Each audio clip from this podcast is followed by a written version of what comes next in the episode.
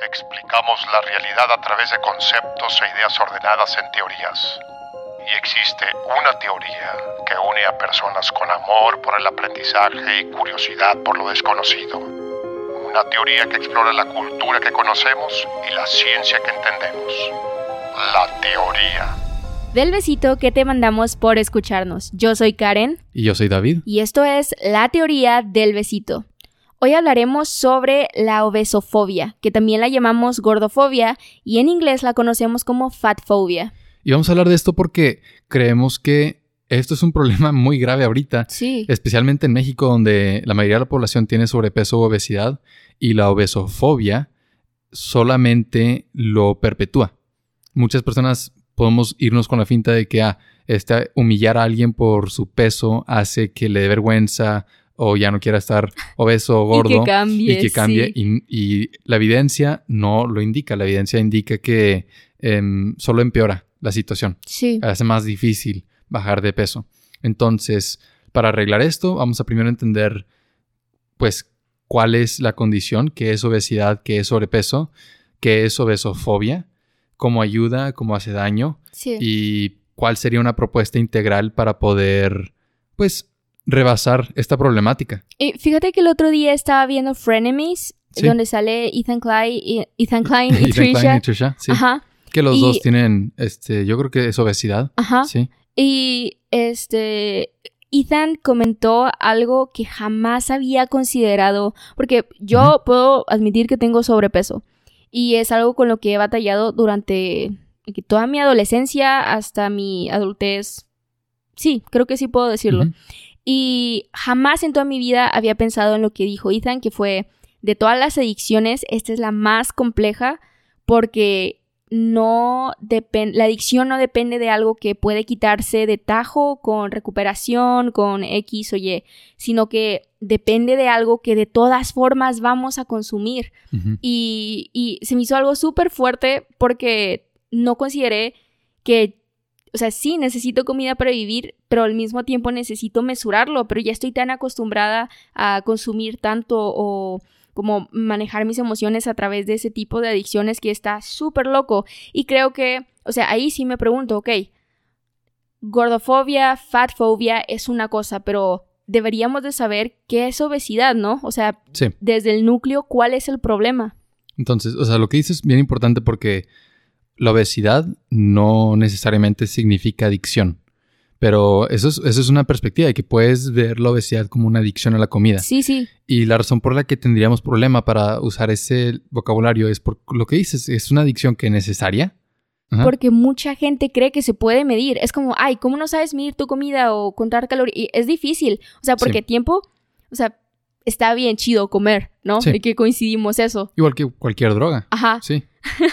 o sea, se siente bien. sí. Sí.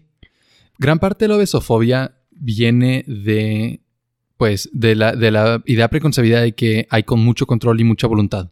¿no? Le, le- le damos más crédito a la persona obesa del que merece. Por- Ah, yo creo que más eso... que de- crédito, culpa. Le echamos más la culpa. Sí, y aparte es como, o sea, yo creo que la perspectiva es, si yo puedo, tú puedes. ¿Sabes? De que alguien Sí. sano que dice, ah, mírame a mí. Y es como, Y, y esta perspectiva de adicciones este sería equivalente a decirle a alguien adicto a la cocaína cuando tú nunca has sea, has ingerido cocaína. solo no ah, la... pues solo no Sí. la tomes. O sea, claramente no le diría ese- eso a, un drogadicto. Ajá. Y bueno, yo creo que esa perspectiva nos ayudaría mucho a hablar de la obesidad, de verlo como una adicción, algo que ya rebasa la voluntad y el control del individuo. Porque, ok, tiempo, o sea, sí creo que hay dos factores importantes, el factor social y el factor médico. Sí. Y a mí me interesa el factor médico porque en toda esta como dilema, en los dilemas, las problemáticas y revueltas sociales que hay con respecto a la gordofobia, creo que se minimiza mucho el factor médico. Es como, Sí. "Ah, a, mí, a mí no me vas a decir qué es salud y qué es- no es salud y, y nada más refutan así como si nada, y sí lo he visto, y refutan así como si nada y todos los estudios y todas las pruebas que hay y todas las aproximaciones que tienen de mediciones. ¿no? Y también se hace mal uso de, de la evidencia científica. Por ejemplo, con esto de COVID, cómo se ha usado el artículo de este, las personas con obesidad tienen mayor predisposición a complicaciones Ah, sí, es cierto, por COVID. sí. Y se le da esta narrativa. O sea, una cosa es el hallazgo científico, ¿verdad? Es como, pues sí, esto es real, esto es un hecho. Y la otra es la interpretación, um, ¿cómo decir?, social de eso te pasa por estar gordo, Sí. ¿verdad? De que tu, tu obesidad nos cuesta a todos, ¿verdad? Y o sea, pudiste haberlo prevenido y que tú sabes exacto. cómo hacerlo, sí. Y no, no, no sé, vaya, pensemos en el discurso que se hace en cuanto a tabaco y cáncer de pulmón, ¿no? Es caro, es, o sea, es muy como, ¿cómo se dice? Prevalente y es prevenible. Pero otra vez, es una adicción. Y ¿no? está bien Ajá. chistoso porque no, o sea, sí hay estudios que demuestran que no funciona para nada y de todas formas siguen invirtiendo en los, la dentadura súper amarilla con de que encías súper negras en los cigarros, Ah, de que sí lo has visto, sí. Es como, hey, no funciona en nada. O sea, ya sabes que es, es morbo. O sea, si Sí. acaso llama más la atención. No, eh, porque cuando ya tienes una adicción, no la vas a detener. Si tú ya estás adicto al tabaco, a la nicotina, no vas a no comprarlo. El chiste es preventivo, ¿no? Desde antes de formar una adicción. Igual con la alimentación. Desde antes de formar una adicción a la alimentación, tienes que fomentar una educación nutritiva, de, de- de una alimentación balanceada. Como, o sea, desde preescolar, ponle tú, como en Francia, este, que a través de impuestos se pague el menú del, del lunch, el recreo, sí. y se les dan, eh, que ya se les da el platillo, ¿verdad? Pues, ¿cómo se llama esta película que me recomendaste? ¿No la he visto? Sí, este, Where to Invade Next, de Michael Moore. Que los chefs de estas que escuelas públicas de... De ¿Qué Francia. lugares? Este es- Ajá. es- o sea, de ahí saco el ejemplo. Sí, que nada más es como les enseñan los de eh, Norteamérica y es como que asco. que, Sí, porque, ¿Cómo pueden comer esto? En, en Norteamérica, que igual la obesidad y el sobrepeso es un problema grande, podrías decir que una epidemia, y, y luego se preguntan por qué, pero ven- ponen como este, esta imagen de, pues mira las cafeterías estadounidenses, de que los niños están comiendo pizza a diario a la hora del recreo Sí. y no hay un límite y, y cuando se intenta como regular, siempre es prohibitivo. Igual que aquí con lo de ya no se le vende comida chatarra a los menores en las tiendas, es Eso prohibición. Y es, no, o sea, eso no funciona. Tienes que educar como de una manera constructiva, afirmativa, de que yo busco esto, no porque, o sea, porque quiero, no porque no puedo encontrar lo demás. Sí. Y este, el equivalente aquí, pues igual, de que educar desde la niñez a comer, y voy a decirlo bien general, bien, ¿no? Comer bien. Sí.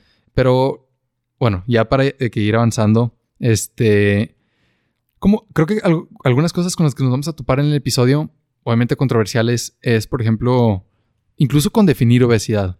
Podrías decir, ah, es que es, hasta casi es un constructo social, ¿verdad?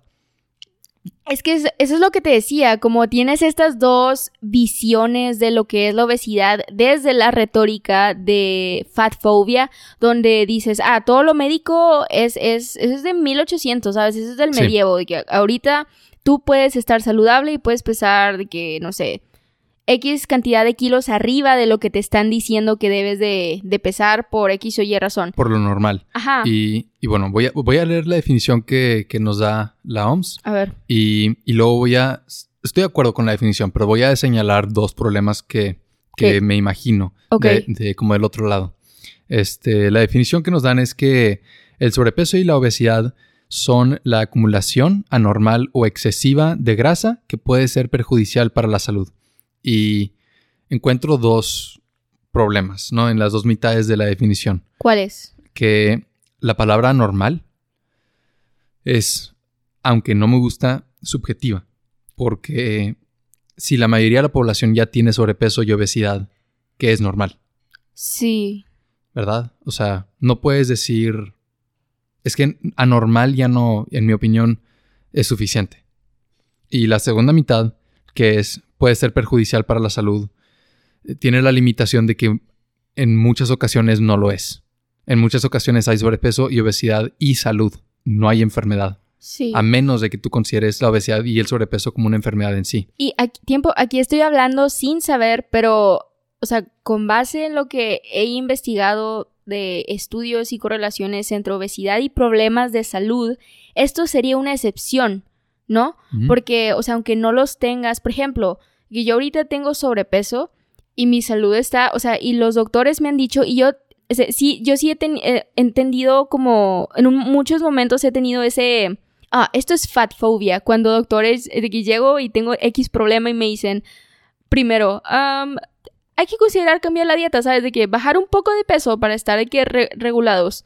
Y la mayoría de mis problemas se arreglan con eso, ¿no? De que bajo un poco de peso y no se arreglan, pero se estabilizan. Y obviamente hay medicamento y hay estudios y hay otras miles de cosas que me ayudan. Pero sí he escuchado el comentario de varias personas que en TikTok, o sea, no personas que conozco personalmente, y por eso no quiero, o sea, eso es su posición, que dicen, ah, me negaron de que la consulta porque me dolía de que la pierna y me dijeron, vete a correr, ¿sabes? De que vete a hacer ejercicio y minimizaron el problema que tal vez podría tener por el sobrepeso u obesidad que tenía.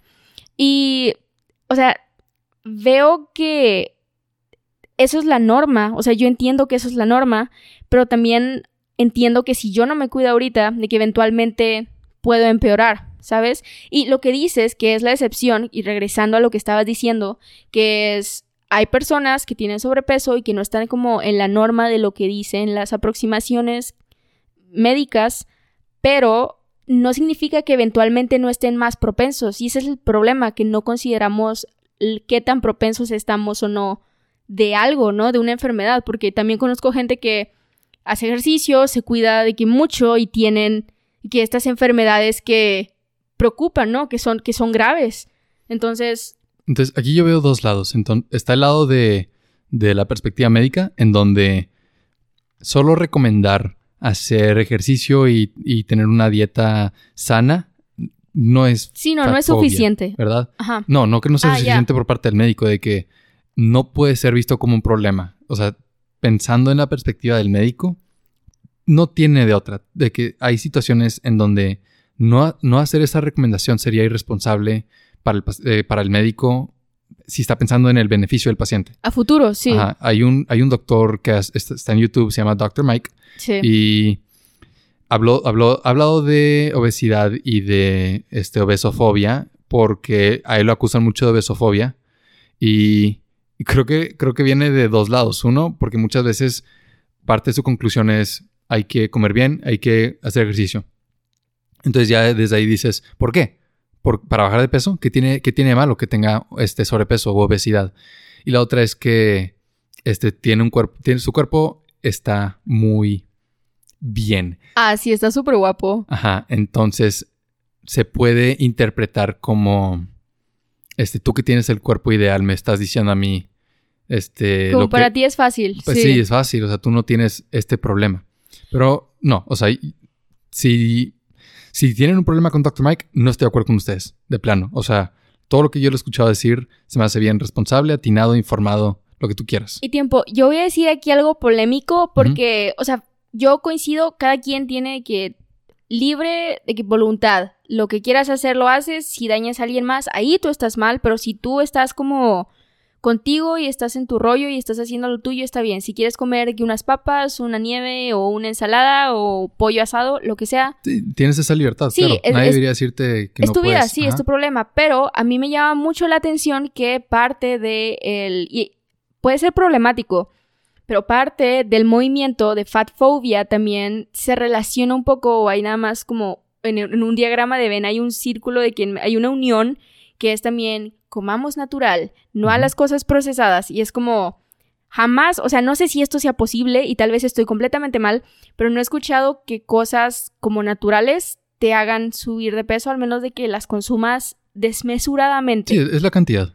es este, comer más de lo que quemas, básicamente. Entonces, a mí me causa mucho conflicto que es, hey, estoy en contra de todo lo procesado. Abajo las empresas que monopolizan X cosa y la hacen súper uh, insalubre o bla, bla, bla. Y al mismo tiempo tienes esto de, no importa lo que comas. Y es como, hmm. um, ok. ¿Cómo dices? De que diagrama de Venn. O sea, no es, no es el mismo círculo, pero sí, parece haber este... Unión.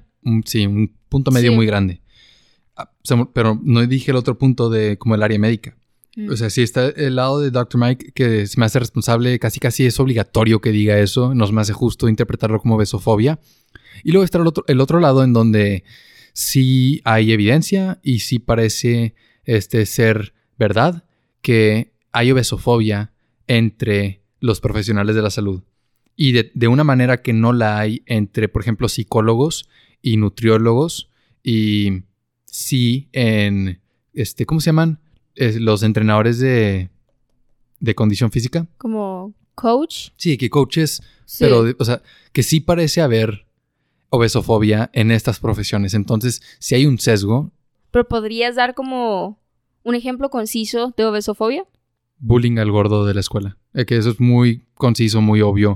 Como que- Superman. Exacto, como Henry Cavill, que cuando estaba chiquito lo llamaban Fat Cavill. Este, y en, en una entrevista, este, una entrevista de que en un talk show host, ¿cómo se- X, X, en un show dijo que este era muy cierto porque su apellido efectivamente era Cavill y sí. efectivamente estaba gordo. Fat Sí. Cavill. Pero se lo toma súper bien. O sea, como Sí. que ya, ya lo superó. Sí. Y no es que tengas que ponerte como Superman para superar algo así. No, Porque, pero aparte, es ni siquiera- difícil. lo hace más difícil. O sea, Sí. haber bajado de peso siendo como receptor de bullying es mucho más difícil. Porque, ¿Sabes qué? Ajá. Me acabas de recordar un personaje de Keith Sniper. De que Ajá, Keith ¿un anime? Sniper, sí, un anime, este... Uno de los personajes de bebé estaba de que gordito sí, y lo pusieron en un panorámico de comida, de que, ah, de que bebé gordito, bonito y de que con una barrita, creo que una barrita de chocolate, no sé qué era. Y luego, pues, creció y fue adolescente y se encargó de que nadie supiera su pasado de bebé gordito porque ya estaba de que, o sea, súper fuerte y todo. Y se me hizo muy chistoso que parte de la trama, de que tiene, ellos en la trama tienen que decir su mayor miedo. Y todos lo tienen que saber, todos los del grupo, que son como cinco, creo. Y todos estaban de que, hey, ¿qué onda? ¿Cuál es el tuyo? Y una de las chavas del anime, de que ve un póster viejísimo de un bebé gordito y dice, ja, qué chistoso bebé, está muy bonito. Y este vato de que nada más empieza a gritar y a, hey, no, no lo vean, no lo vean. Súper obvio, súper obvio. Y creo que esta es otra cosa, como, o sea, nada más, como dijo Ethan, no sé si viste de que ese clip que quieres, nada más, porque Trisha dijo, cuando esté delgada, vamos a borrar todos los episodios de Frenemies Ah, y nada más vamos a poner en los que esté delgada. sí. Y después Ethan fue como, vamos a borrar toda tu existencia, o sea, toda tu humanidad de cuando tenías de que sobrepeso, ¿qué onda? De que eso no está bien, de que estás rechazando. Da, da un punto de que Ajá. la obesofobia también es a uno mismo. sí. Much- o sea, gran parte de la obesofobia es que personas con sobrepeso y obesidad se rechazan a sí mismos, sienten disgusto por sí mismos al grado de que quieren bajar de peso de una manera obsesiva y eliminar, como lo que dices, de que toda faceta, evidencia de sí. que alguna vez tuviste sobrepeso o obesidad Ajá, sí. y tampoco es la solución, ¿no? Pues no. Este, quiero regresar al principio porque ya estamos hablando de obesofobia, pero antes de hablar de esto, Ajá. quiero dejar como claro, o, igual, algunos problemas que hay de, dentro de como el estudio de la obesidad y, y de las consecuencias, ¿no? ¿Como de salud o sociales? de- ah, ambas, de salud. ambas. Ah, ok, ok, ok. Porque, por ejemplo, este, de salud, la definición que yo di de la OMS es muy cualitativa. De que habla, habla de, la, de las como características, este, de, o sea, las propiedades de la obesidad, ¿no? Exceso de grasa, perjudicial para la salud. No hablamos de números.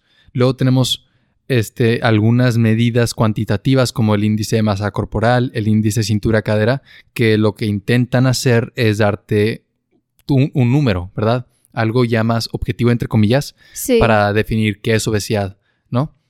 Es de que visualmente te ves gordo y tú puedes decir, no, no estoy gordo, pero luego te doy tu índice de masa corporal, está arriba de, de 25 y dices, ah, pues sí, resulta que sí tengo sobrepeso. Y- Pues ajá. es, es, perdón, es lo que pasa con las personas que hacen músculo, ¿no? O sea, Sí, ese es un- y ese es un problema porque este, luego tienes personas que tienen un porcentaje de grasa corporal diminuto, pero una masa muscular enorme. ¿Y si eso- les- eso si está les- mal o- No, está bien. O sea, igual, siempre y cuando tú, tú tengas salud, que estés sano, ya, ok. este, y le sacas el, el IMC y sale alto, como si tuviera sobrepeso. Pero tienes que ver todo el contexto del individuo sí. en donde te das cuenta de que por su condición física, pues no tiene problemas, ¿no? De que también si le sacas la frecuencia cardíaca va a salir abajo de lo normal, pero es un atleta. Se entiende que pues, de que no necesita tantos latidos por minuto como alguien normal, ¿verdad? Y no vas a decir, ah, se, este, se está muriendo, ¿no? Tienes que ver todo el contexto. Sí, sí. Y, o sea, ese problema yo le digo, pues, no sé si estamos hablando de esto como por dos lados, ¿no? El lado que dice, no puedes criticar la obesidad para nada, y el lado que dice, no puede existir la obesidad, ¿verdad? Siento que esos son como los dos extremos, ¿verdad? Es que yo creo que, o sea, yo no le veo nada. Sí, sí estamos viendo esos dos extremos, pero ni que adelantando tantito, yo no le veo, o sea, sí, obviamente, si te dio problemas estar muy, muy delgado o estar en sobrepeso, qué triste, ¿no? Y Qué feo. Pero yo no, o sea, solo estamos hablando de esto porque, que, frenemies, ¿no? O sea, a mí me llamó mucho la atención eso, Sí. pero yo no le daría tanta importancia. O sea, porque yo no soy una organización médica o yo no soy una organización social, ¿sabes? De que yo soy X persona viviendo entre esas dos. sí. Ajá.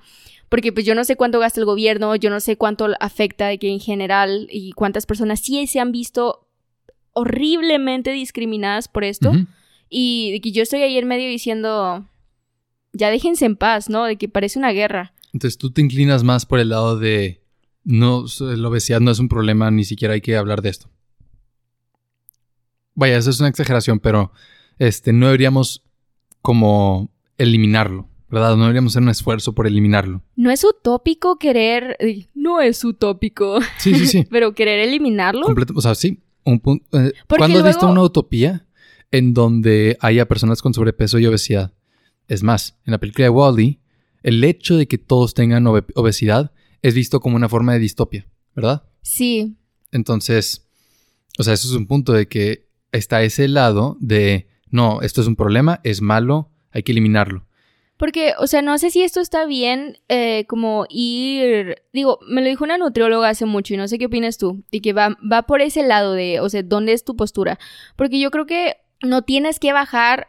esto es mío, esto es X nada más. No tienes que bajar hasta dejar de existir, ¿no? No es bajo, bajo de peso hasta que ya peses cero kilos. Sí, eso es igual, o sea, es igual de malo que sobrepeso. Claro, ¿no? De que- ajá.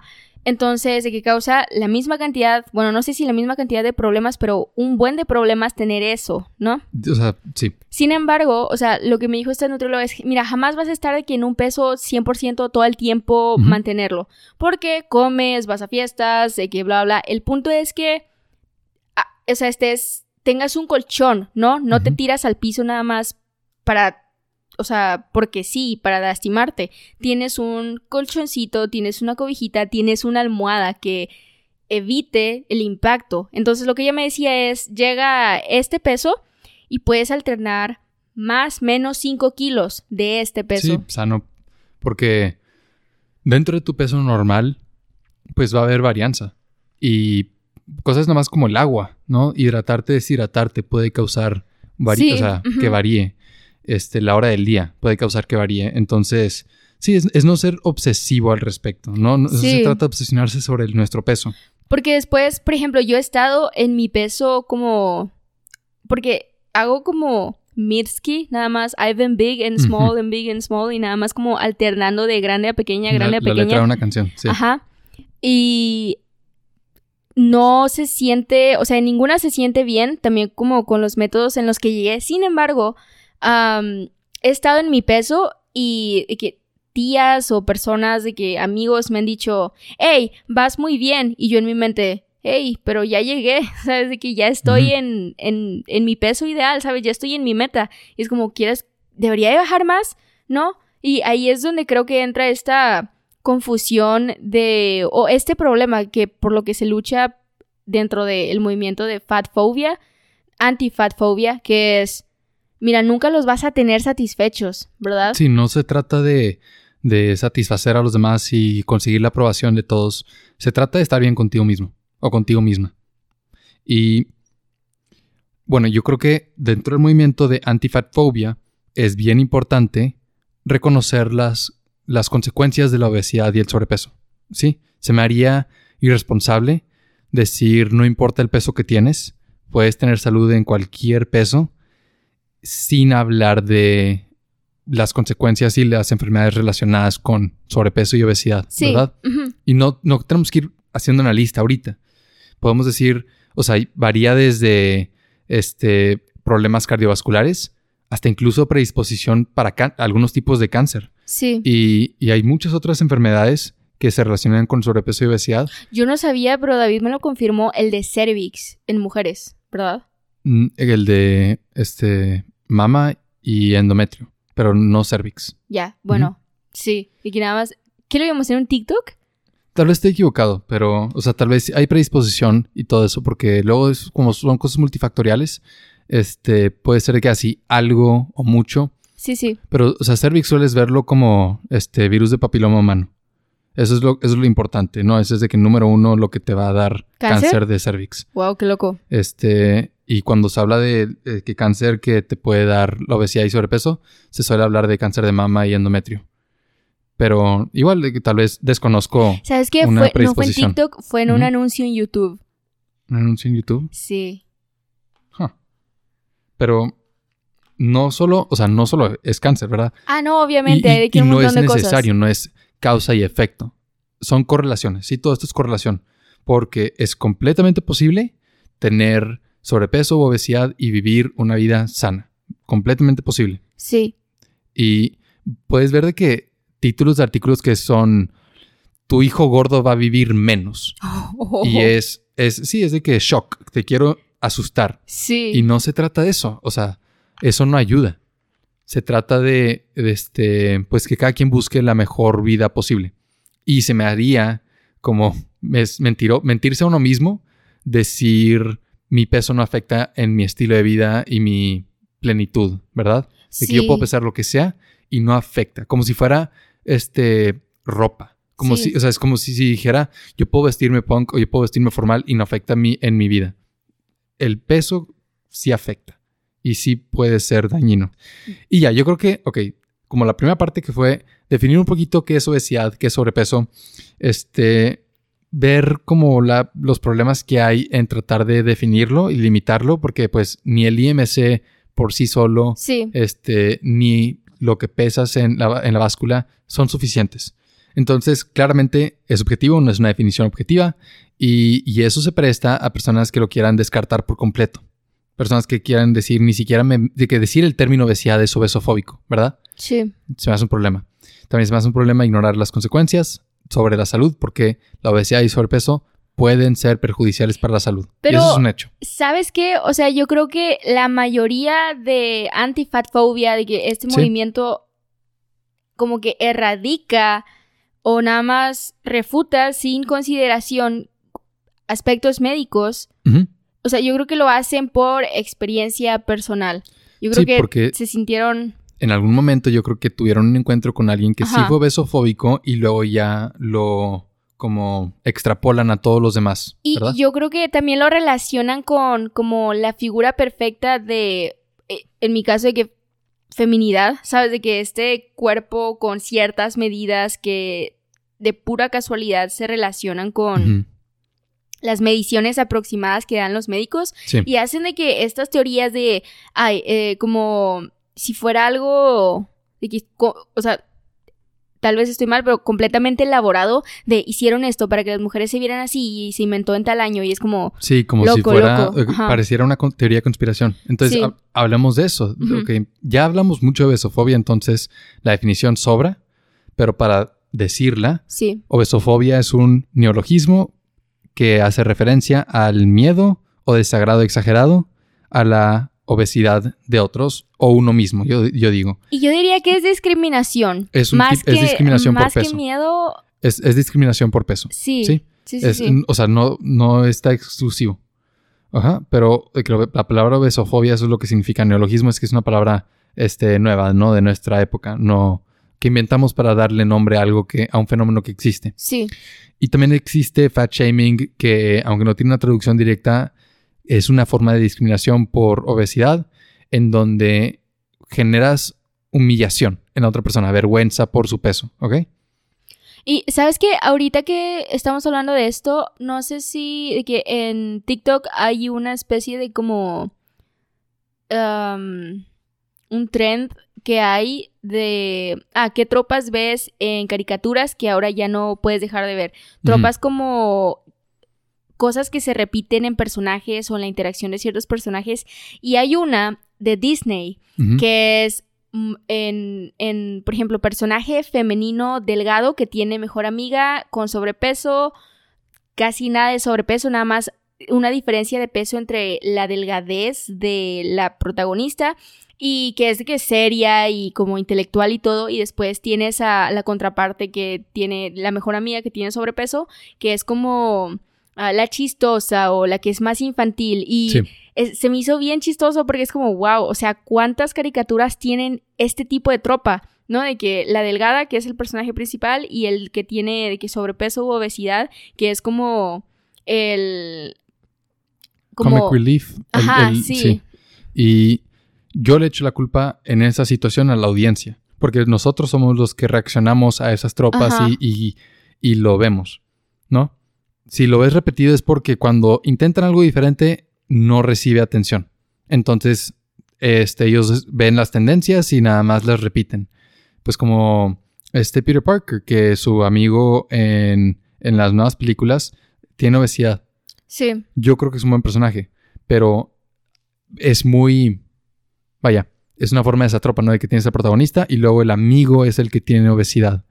pero está bien curioso porque también se pueden ir por el lado de representación. Exacto, entonces Ajá, puedes decir, güey, más vale tener a un personaje con obesidad que es tridimensional, no solo es un chiste, sí, que a no tener nada de representación. sí. Y, y también vamos a hablar de esto, porque este, tú dijiste ahorita lo de los arquetipos, ¿verdad?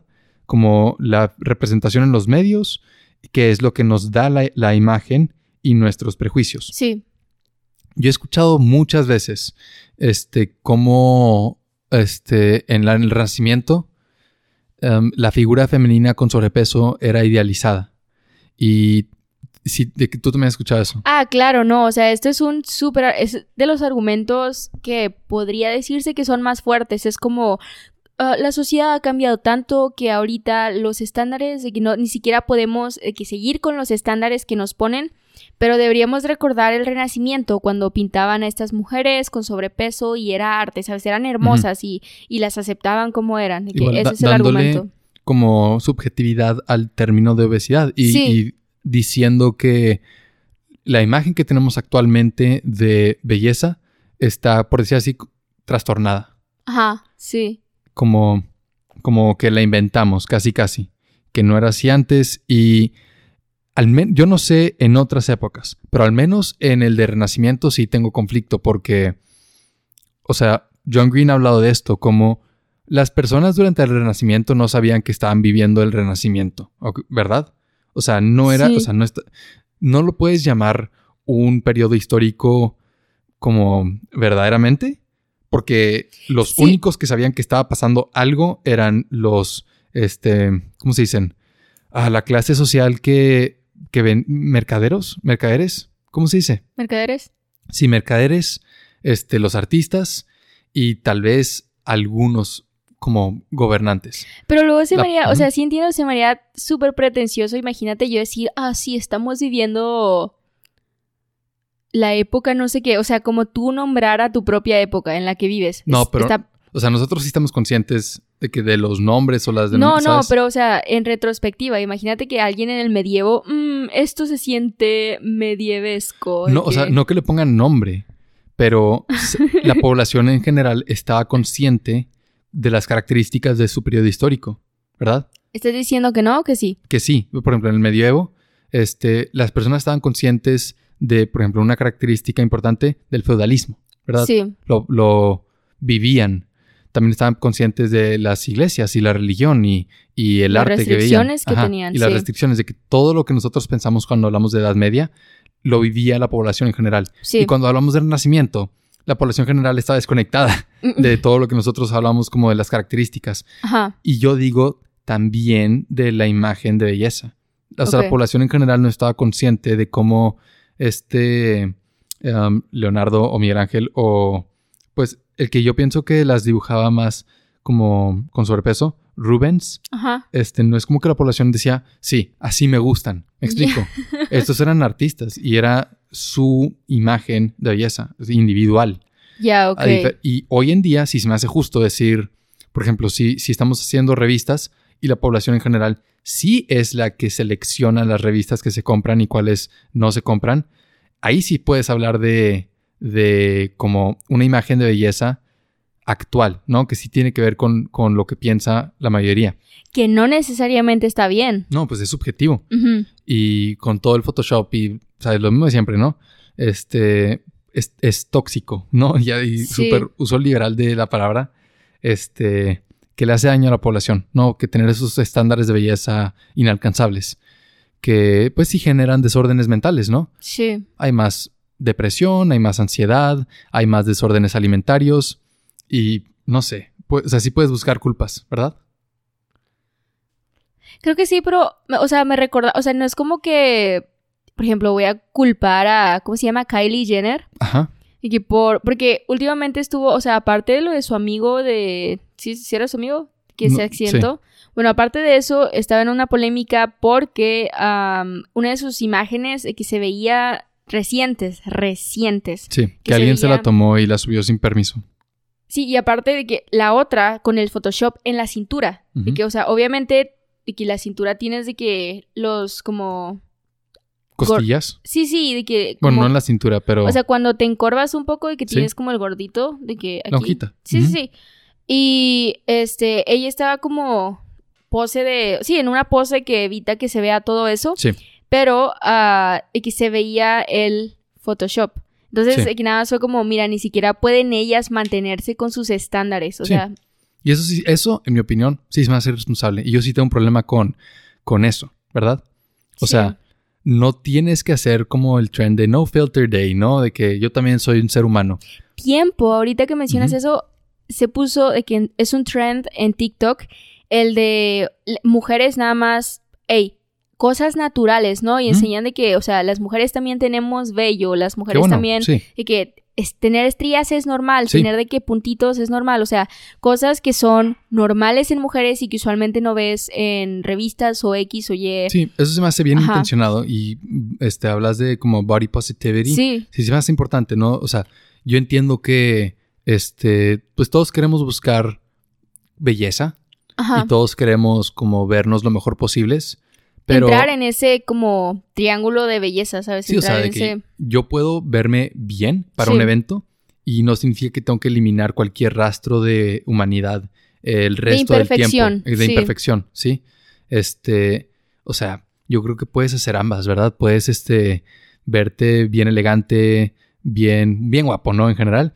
Y otro día salir en pijama, ¿no? O sea, entonces, estos movimientos yo creo que sí acomodan ese, esa como imagen de nosotros mismos y, y sí te hace decir, hey, ¿sabes? Puedo salir en chanclas, no tiene nada de malo. Sí, Y, y no, ¿cómo castigarlo? De que así de fachosa vas a estar, ¿verdad? sí, claro. Entonces, sí veo como, no irresponsable, bueno, no sé si irresponsable, porque no le quiero dar más responsabilidad de la que merecen.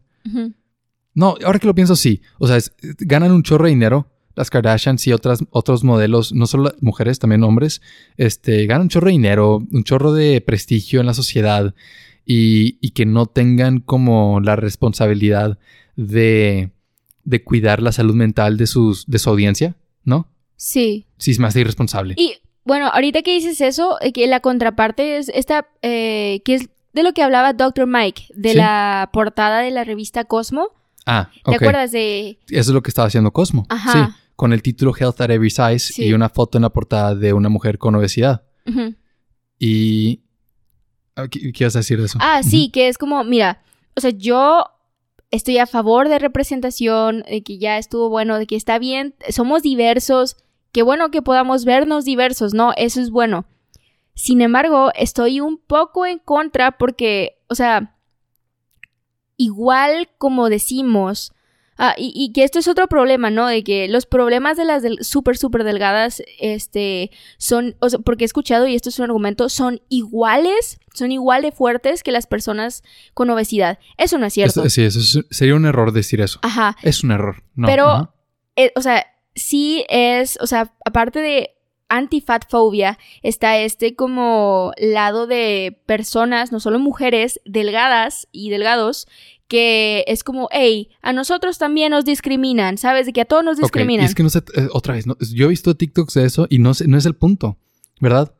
No es decir como, no son competencias de ver quién ha sufrido más. Sí, claro. Y, yo creo que podemos fácilmente hablar de obesidad sin hablar de em, otros desórdenes alimentarios. Sí. O sea, yo no creo que tengamos que hablar de anorexia y bulimia, a menos de que sea, o sea, hablando de obesofobia, a menos de que sea en la relación, como este, personas que sufren de obesofobia tienen una mayor predisposición a sufrir de anorexia nerviosa y de bulimia. Ah, bueno, entonces en este contexto, pues sí hay que hablarlo, pero cuando dices, este, ah, discriminación por peso, hay que hablar también de discriminación por, por como infrapeso, ¿no? De que peso menor al normal no es necesario, se convierte, de que la palabra que es petty, algunos TikToks que he visto, por los dos lados, porque ya parecen como inmaduro. Sí. De que, ah, ¿crees que a ti también te han discriminado?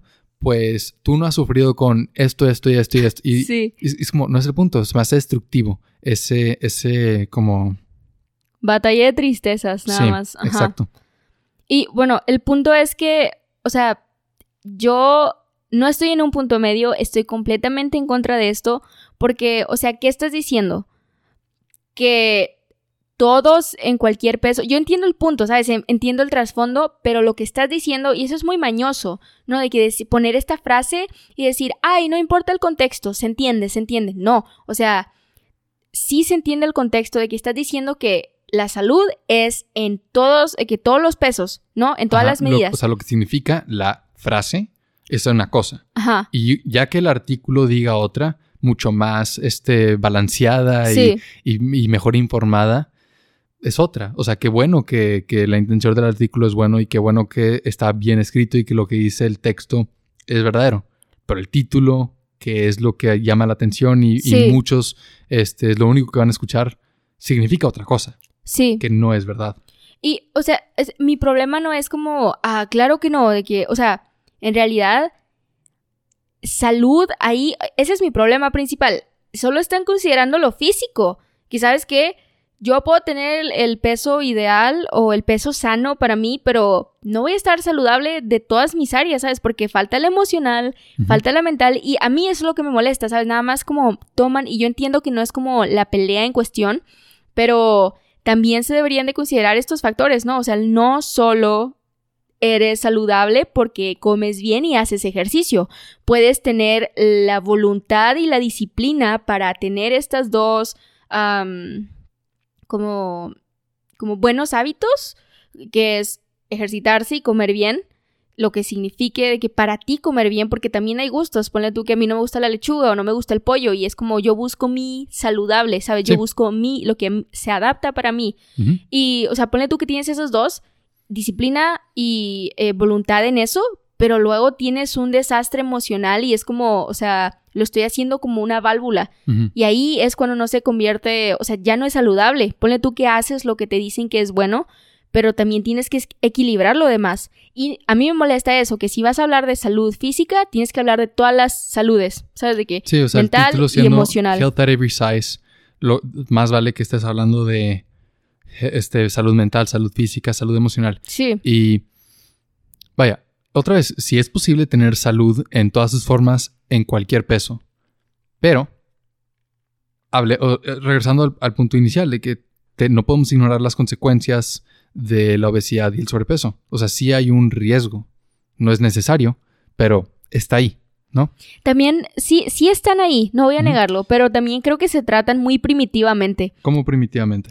Creo que, o sea, ponle tú, no es culpa de médicos, porque, o sea, qué flojera, ¿no? Que tú te dediques a algo y que alguien no te haga caso. Es como si te fracturaste un brazo y el doctor te dice, hey, pues hay que ponerte un yeso, ¿no? y tú le dices, no, no lo voy a poner, ¿cómo te atreves a decirme? Es lo mismo, o sea, sí creo que deberíamos de considerar la parte médica como lo que es. Médico no te está diciendo nada social, ponle tú que sí, el doctor debe de, o sea, de forma profesional, el doctor tiene sus estigmas, tiene sus valores, tiene sus creencias, pero sí darles el beneficio de la duda de, hey, supongo que los está dejando de que afuera del consultorio o lo que sea, pero ah, creo que hay como, ¿cuál fue la palabra que usé? ¿Cuál de todas? Antes de que hay un... Se, es muy primitivo, Ah, sí. sí. Es primitivo porque el problema aquí es que tanto la cuestión médica está como por los suelos, al menos yo así la considero en México, y porque es lo que conozco, no porque esté atacando de que específicamente aparte- al país. La evidencia está en los hechos, Sí. ¿no? O sea, es un- de los países... ¿Ya es el país con más obesidad y sobrepeso? No, no, no, no, todavía no, creo que no. ¿Segundo? ¿Es el primero o el segundo del mundo? Sí, está por ahí, top Esa, 3. esa es la evidencia, ¿no? O sea, si estuviéramos haciendo bien las cosas, no estaría... El problema no sería tan grande. Sí, pero o- lo que digo es primitivo no solo en cuestión social, es primitivo también en cuestión médica, ¿sabes? Sí. Porque yo, o sea, sí conozco de que hay muy, muy buenos doctores, excelentes doctores, pero también hay, o sea, México es muy, o sea, sí tiene bien arraigado racismo, clasismo y cualquier tipo de discriminación. Y fíjate, ahora que dijiste discriminación, la discriminación por peso está rezagada. Ajá. Porque hay, por ejemplo, la ley este, que de derechos humanos y que nos, nos protege de la discriminación, suelen decir discriminación por edad, sexo, raza, etnia, religión, toda la lista, y casi nunca dice peso. ¿Tú, tú- tú has visto así no, que diga, jamás, jamás lo he visto. entonces, legalmente no tenemos protección ante la ley de la discriminación por peso. Y, sol- y se suele buscar la alternativa de, bueno, este, entra como discapacidad Sí, y buscan la protección por discapacidad. Esto es bien importante y no lo mencionamos desde el principio, pero este, la obesofobia tiene consecuencias y, y hay que hablar de eso ahorita. Que, este, para empezar, que tres puntos importantes. Es más difícil encontrar trabajo, es más difícil encontrar pareja y es más difícil sobresalir. ok. No, y, y tú, solo por tu peso, solo por tener obesidad. Otro dato, muchas personas que tienen obesidad y son despedidas de su trabajo suelen citar su peso. Eso, es- eso está, eso es un problema grave, Sí. ¿no? De que este tipo de discriminación. Y luego cuando, cuando van ante la ley a defenderse, no tienen desde vías. O sea, tienen que justificar su obesidad o su peso como una discapacidad para ya encontrar vías legales de defenderse. Eso está bien loco. Y si no, y si no entran en los criterios para discapacidad, Ya no- valieron. Sí, no hay forma de defenderte legalmente. Y podrías decir que es, es legal dis- discriminar a alguien con sobrepeso u obesidad siempre y cuando no tenga discapacidad. O sea, claramente hay un problema. Sí. Y, y por eso la solución o la conclusión de este episodio va por el lado de cómo evitamos las consecuencias de la obesidad sin caer en las consecuencias de la obesofobia, ¿no? Sí. O sea, cómo, cómo nos manejamos o mani- maniobramos esta, esta dirección. Y Y también para... Es un bucle. O sea, Sí. hay rechazo social, hay que emociones que- negativas y es más difícil salir. es más difícil salir. Porque sí. la mayor parte del tiempo se culpa a la persona, pero no se consideran sus, sus antecedentes de que, oye, cuando creció, ¿qué le daban de comer, sabes? De, de pequeño, a qué se acostumbró, o cuáles fueron los patrones que creó, o las emociones con las que se apegó a la comida, ¿sabes? De que cuando Sí. tú ves a alguien con sobrepeso o obesidad, nada más, o sea, la mayor parte de las personas que por eso es el problema es como no es tan difícil, ¿no? De que ir a correr o lo que sea. Sí, corre. Comen, Y- comen bien. Pero no piensas, tal, o sea, genuinamente tal vez no tuvo otra opción. Y no estoy Sí. justificando a todos, porque ponle tú que hay, que un mínimo que sí es como, ah, a mí me gusta comer, ¿sabes? Nada más me gusta comer. Pero también creo que incluso en esos casos donde no se reconoce que hay otro factor que pudo haber afectado y que nada más se le está echando la culpa del individuo con, entre comillas, justificación, ahí yo también creo que hay algo, ¿no? De que algo emocional, de que yo siempre creo que puede haber algo por ahí, porque no es como que se está descuidando, ah, pero, o sea, no usaría esa palabra, yo creo que es un... no sé cómo ponerlo. No me estoy yendo como por la norma de, ah, sí, esto ah, debería de ser normal. No, es, yo creo que sí es ah, como todas nuestras acciones, de que implica algo más, te está diciendo algo más, en semántica de que tiene otro significado. Sí. Entonces, em, O sea, yo creo que ese es otro problema del social, que no consideramos todo y nada más que juzgar súper rápido. Y dentro de lo social está el bullying, que es este. Cualquier forma de bullying hace mucho daño. Se, es fácil de este, decir, no, es que el bullying te hace más fuerte, ¿no? Lo que no te mata te hace más fuerte. Sí. Es una forma de como alinear y, aunque hay algo de verdad en eso, tiene sus límites. Sí, porque creo que interacciones que te están, o sea, que te pican lo suficiente como para mejorar y que no haya trauma, que es una línea bien delgada, o sea, es algo bien específico. Sí.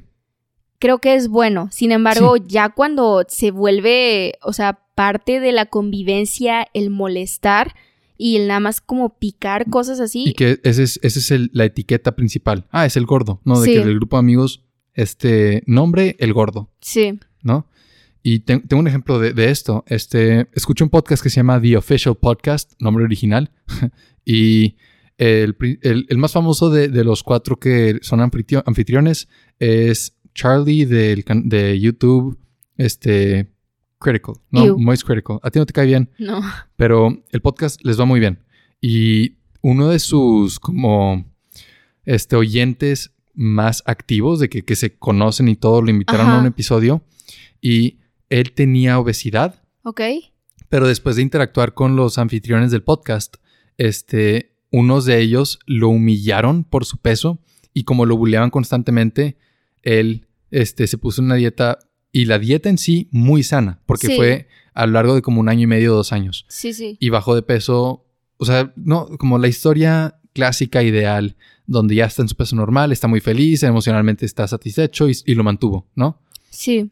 Y lo, lo interesante es que dos del podcast estaban, estaban con el llamada y dos estaban diciendo de que gracias a que te fat shameamos, bajaste de peso.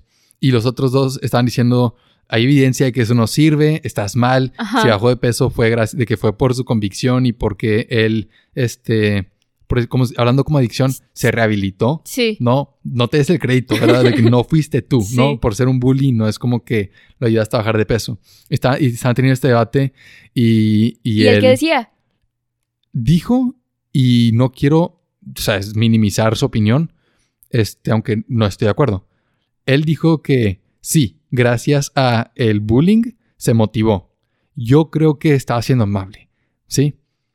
Y porque aunque en ese caso haya sido cierto de que aunque él se haya motivado a bajar de peso porque lo, de que todos en el Discord lo molestaban, no, eso no es lo normal, ¿no? Sí. Eso no es lo que te ayuda a bajar de peso. Lo que te ayuda a bajar de peso es básicamente terapia, ¿no? O sea, Sí. un entendimiento propio de que lo que decías, de que cuál es el motivo subyacente de mi adicción, de mi peso y por qué quiero bajar de peso, este, qué es lo que tengo que hacer, ¿no? Contestar todas estas preguntas y, y e iniciar un proyecto de mejora personal, ¿verdad? Sí, fíjate que está bien chistoso que ahorita mencionas terapia porque hace como que un mes eh, que entré a una conferencia de una psicóloga que estaba hablando de cómo establecer una buena relación con tu comida, con lo que comes.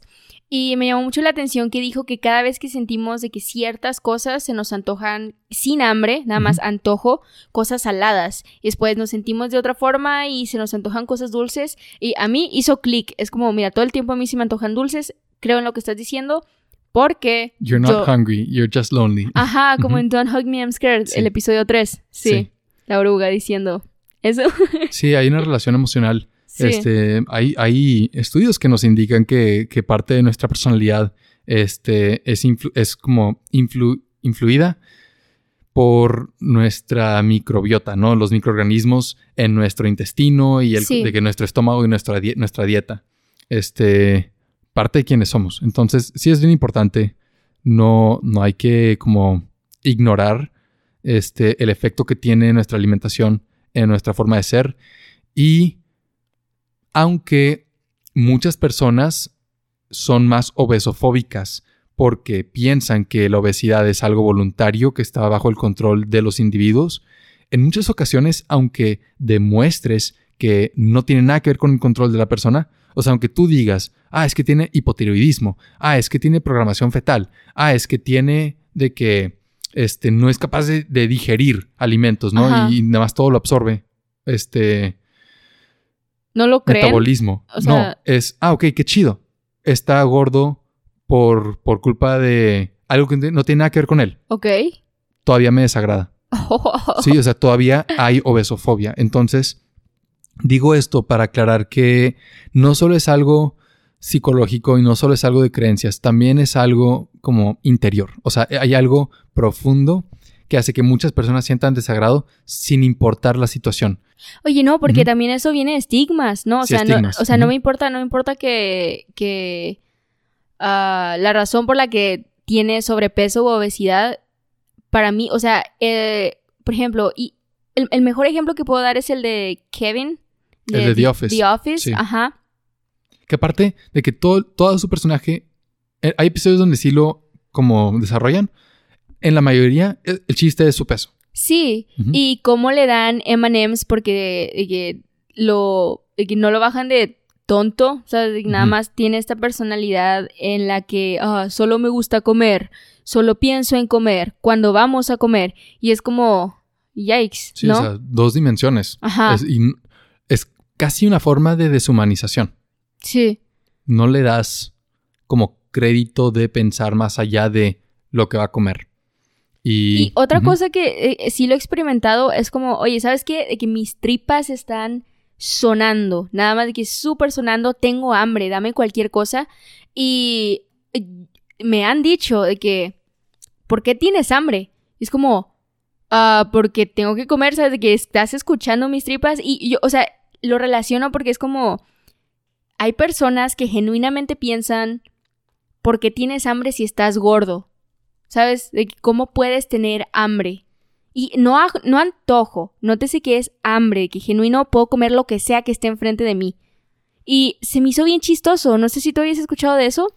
De que- Sí, yo ahí, este, la explicación es nutrición y algo bioquímica, donde tienes que, o sea, hablar de dónde está la energía, dónde están las calorías. Sí.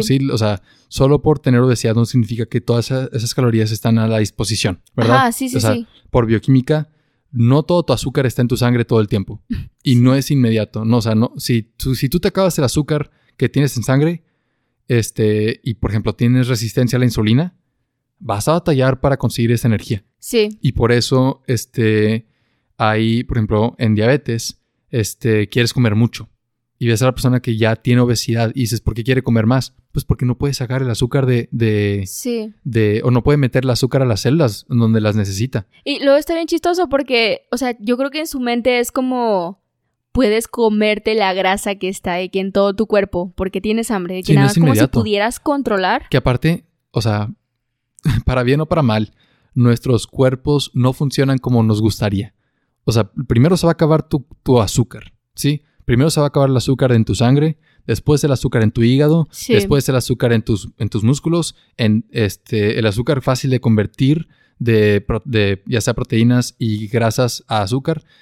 Pero pareciera que lo último, último que vas a usar como energía es la tri- o sea, triglicéridos, ¿no? La, la grasa que está almacenada en el tejido adiposo. Sí, Lástima.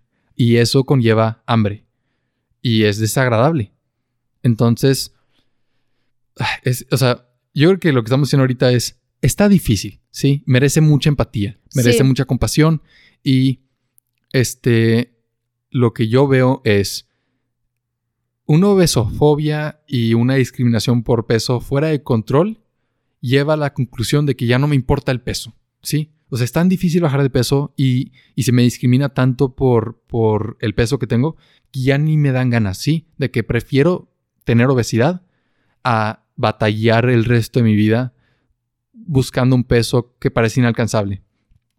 Y este es una lástima porque muchas personas se beneficiarían de tener una alimentación más sana y ejercicio. Y sí. Tal vez eh, que sí me gustaría invitar a un doctor y hablar de nutrición y dieta, la importancia de, de que ponen desayunar o de los ayunos intermitentes y tener una conversación más este Es que tiempo, o sea, ajá, completa. Sí. Ponen el ejercicio como este castigo horrible. Y sí se siente bien feo en el momento que David y yo estuvimos corriendo la semana pasada. Y al inicio me da mucha risa porque corría que... No, ni corría. Trotaba condición física de una piedra. Tenía la condición física de una piedra. Trotaba 30 segundos máximo. No, Y el- no está tan mal. Y O sea, de que, uff, ¿sabes qué? Ya detente, ya detente. Y, es condición, o sea, todos tenemos que hacer condición. pero, o sea, orgullosamente pude trotar que ya cinco minutos, descanso de uno, cinco minutos, descanso de uno, cinco minutos. Sí, progreso. Ajá, y, pero, o sea, en mi mente es como, cada vez que, tro- de que movía un pie delante del otro, era como, Dios mío, ya líbrame de esta horrenda experiencia de vida. Pero cuando terminaba, era como, wow, es lo mejor que he hecho en toda mi vida, no lo cambiaría por nada. Y es este, o sea, está bien contradictorio porque sí es muy difícil como hacerlo prevalecer y seguir aumentándote que el reto de hacer ejercicio. Y aparte de eso, siempre lo ponen como un castigo. Sí. Porque sí puede ser divertido, ¿verdad? Pero, o sea, cuando lo haces solo, está pesadísimo. No, y yo me acuerdo, o sea, por mu vaya, mis papás, yo diría que son como mm, anti-obesidad. No diría que son obesofóbicos, ¿sabes? No, no diría que me discriminarían si fuera obeso, pero este son tener un peso normal es mejor, haz ejercicio, come bien, ¿verdad? De toda mi infancia y mi, mi adolescencia, esa era la, la narrativa. Y no de una manera tóxica, o sea, de una manera de, esto es mejor, sí. O sea, no van a haber como dulces, sí, de que siempre en la casa. Sí, vamos a comer nieve, vamos a, com- ¿sabes? comprar dulces, pero no como, me explico, de que no fuera de control. Sí, sí. Entonces, desde esa perspectiva, mi, o sea, mi papá, este, sí me como invitaba a hacer ejercicio y yo me acuerdo que lo sufría mucho.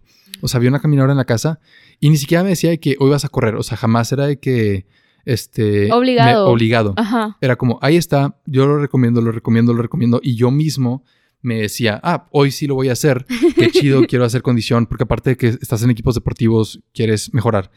Y me acuerdo que cam- la caminadora siempre era tortura. 10, 15 minutos era horrible, lo sentía lentísimo, de que intentaba ver caricaturas mientras, de que en la tele, mientras corría, porque está enfrente de una tele, Sí. horrible. Y, y ahora, de que años después, este, no sé por qué, no sé si sea por la edad, por experiencia, Por la perspectiva. edad. Sí, de que, no, de que tal vez sea tus 13, 14 años, corres, sabes, es muy como desesperante porque, no sé, percepción del sí, sí, tiempo, sí. no sé por qué era tan desesperante. Me acuerdo que lo odiaba. Ahorita es, para mí es bien relajante. Y yo diría que es como una adicción. Yo sé que no es una adicción porque no, no hay, este, no cumple el criterio de, de ¿cómo se dice? Sí puede llegar a ser With- adicción. No, esto no es adicción porque no hay withdrawal. Ajá. O sea, las adicciones tienen una definición que depende de que cumpla, creo que son tres características. Hmm. Ah, El, el tema de las obsesión, adicciones. obsesión. Obsesión sí podría Ok, ser, sí, sí, sí la ser una palabra, obsesión. sí. No estoy obsesionado con ese ejercicio porque salgo a correr de que tres veces a la semana y yo me relajo mucho. Y si una semana porque estoy muy ocupado no puedo correr, este me, me cala. Es como, ay, ojalá pudiera salir. Yo todavía no estoy en ese punto, pero no Sí. sé si alguien se va a identificar con esto. Leí que si levantas tu barbilla mientras trotas, de que te das como dirección, te das Ah, sí. como más apoyo. Hay, hay muchas de que formas de mejorar la técnica de, de correr y trotar que lo facilitan mucho. Y lo que yo hago para no sentir la dimensión de la distancia que me falta, lo que estoy haciendo y el tiempo que me queda de trotar, lo que yo hago es, está peligroso de que cerrar los ojos y levantar mi cabeza, nada más como si estuviera rezando, de que nada Sí. más ver hacia el cielo con los ojos Yo cerrados. no recomiendo eso. No, no, no, pero, o sea, lo hacía porque iba con David y es como si viene un carro, él me dice, pero, ya, ya. pero relaja mucho, eso sí relaja, es como repetitivo, tranquilo, no estoy viendo hacia dónde voy, no puedo imaginarme qué estoy haciendo porque tengo los ojos cerrados, puedo de que poner cualquier cosa en mi cabeza y listo. Ok. Y en otro episodio podemos hablar de ejercicio y de alimentación. Quiero tener cuidado de que esa no es la conclusión de Ah, este no, no, episodio. no, para nada. O sea, no, no vamos a hablar de obesofobia y obesidad y concluir en hacer Corre, ejercicio está chido. Vete a correr. No, ese, ese no es el punto. El punto es que este, la obesidad debería ser vista como algo potencialmente dañino. Sí, no necesariamente, pero sí potencialmente. A diferencia de un peso normal que no hay enfermedad relacionada con tener un peso normal. Sin embargo, no te excluye de tener alguna enfermedad. Sí, o sea, sí, completamente. Minimiza la posibilidad, pero sigue Exacto. estando ahí. Entonces, pues igual que fumar, igual que tomar, no, o sea, no implica enfermedad, pero sí aumenta el riesgo. Sí. Y no es justo decir, yo he fumado toda mi vida y nunca me dio cáncer, fumar no tiene nada de malo. Eres un individuo. O sea, en la salud sí se tiene que ver a la población y ver como posibles riesgos y porcentajes y lo que tú quieras. Este, la conclusión va más por el lado de lo mejor es, bueno, es que está difícil. Yo quiero decir, hay que combatir la obesidad. O sea, yo sí quiero decir eso. No quiero decir, hay que eliminarla, ¿verdad? No quiero de que decir, este, si, tuviéramos una droga que te hiciera bajar de peso, hay que inyectársela a todos como una vacuna obligatoria. ¿Me explico? ¿Por qué no? ¿Por qué no? Ciencia ficción. Imaginemos que hay una vacuna contra la obesidad. Ok. De que, no sé, una inyección que convierte tu grasa blanca en grasa parda, este, te metes a un congelador y tiemblas tus calorías y sales delgado. ¿Ok? Imaginemos ciencia ficción que eso es algo que existe. Sí. Este, se lo que sería obligatorio, todos se lo tienen que inyectar. Yo digo que no. O sea, tu peso es tu libertad. Tú deberías poder pesar lo que tú quieres. Claro, porque sería igual, o sea, es una restricción, que sería igual que decir, como en Oaxaca, no comas chetos. ¿Sabes? Aunque estén ahí, no los puedes comprar. No puedes prohibirlo. Y eso es, está bien peligroso, esa, esa, esa como corriente política en donde prohibimos comprar comida chatarra a, menores de edad.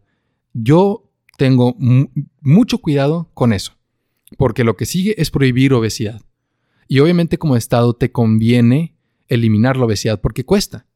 Pero tienes que proteger las libertades. Es más importante proteger la libertad del individuo a eliminar la obesidad. ¿Sí? Entonces, quiero tener cuidado con eso. Y otro punto que no es relevante, solo quiero decirlo porque estoy siendo honesto, este, la obesidad puede ser un fetiche sexual, ¿verdad? Sí. No, no puede ser, es. Para muchos es un fetiche sexual. O simplemente un atractivo, ¿sabes? De nada más... O sea, es atractivo sexualmente. Por ejemplo, a mí me encanta Jack Black. Sí, o sea, Jack Black, yo no lo haría bajar de peso, ¿verdad? Yo tampoco. O sea, yo creo que... Y sabes que yo, o sea, no sé si alguien va a decir, hey, eso no es posible o te contradices. Yo lo veo saludable. Sí, o sea, él se ve sano. El vato corre más que yo. Baila, ¿sabes? Está... Se ve feliz. Sí. O sea, se ve balanceado emocionalmente. Está súper guapo. Está guapo. yo, yo no lo movería.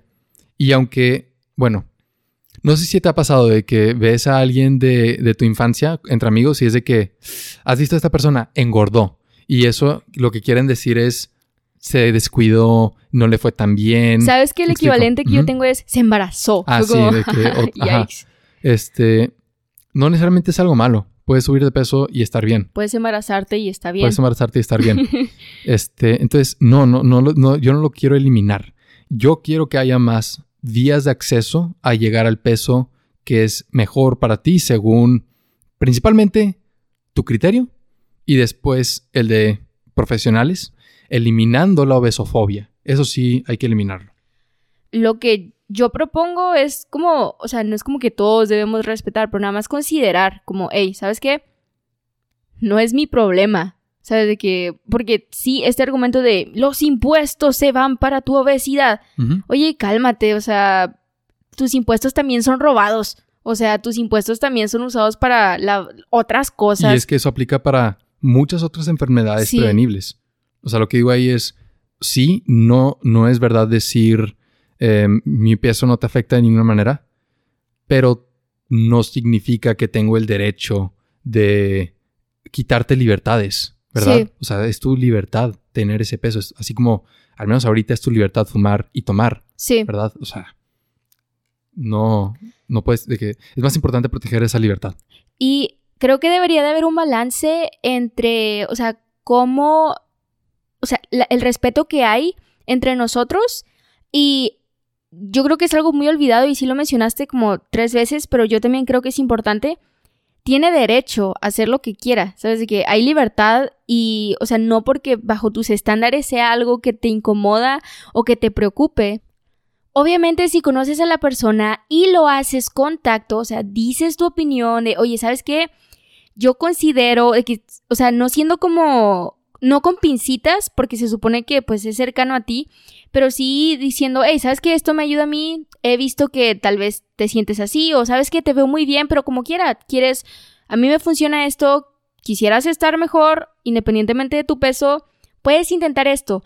Lo que creo que debería haber un balance entre, primero, aquí son varios puntos, el castigo con el que se le ve al ejercicio y a la buena alimentación y los estigmas que hay detrás, porque así como hay estigmas detrás de comer como, entre comillas, mal. Encontrar la obesidad.